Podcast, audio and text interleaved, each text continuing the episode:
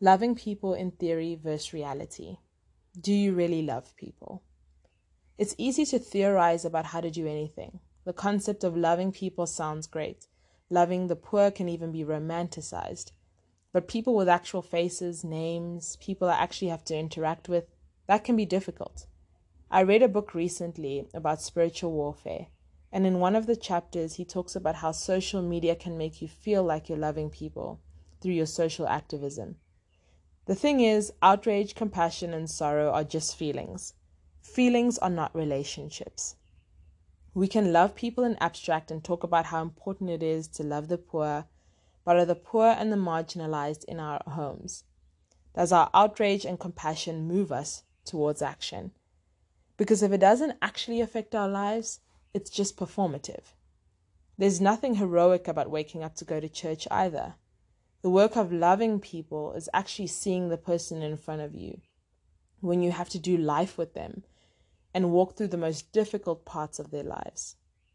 People are hard to love, though, not just because they aren't like us or inconvenient, boring, and needy at times.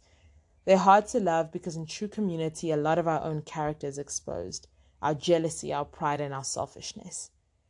The notion that you can love God but not his people is also false. It's a lot easier to think you're doing great in your faith when you aren't in community. You can have many theories about the community of faith and what it should be and how the people in them should be doing things and how they should be loving people. But I'm not interested in theories of how to love people by those outside of the arena, because to love God is not separate from his community. The command to love the Lord your God with all your heart, soul, mind, and strength, and loving your neighbor as yourself, those aren't two different types of love. They're one. And the moment we separate them, we make room to harm people. Our love relationship with God becomes a weapon we use against people instead of an extension of a loving God.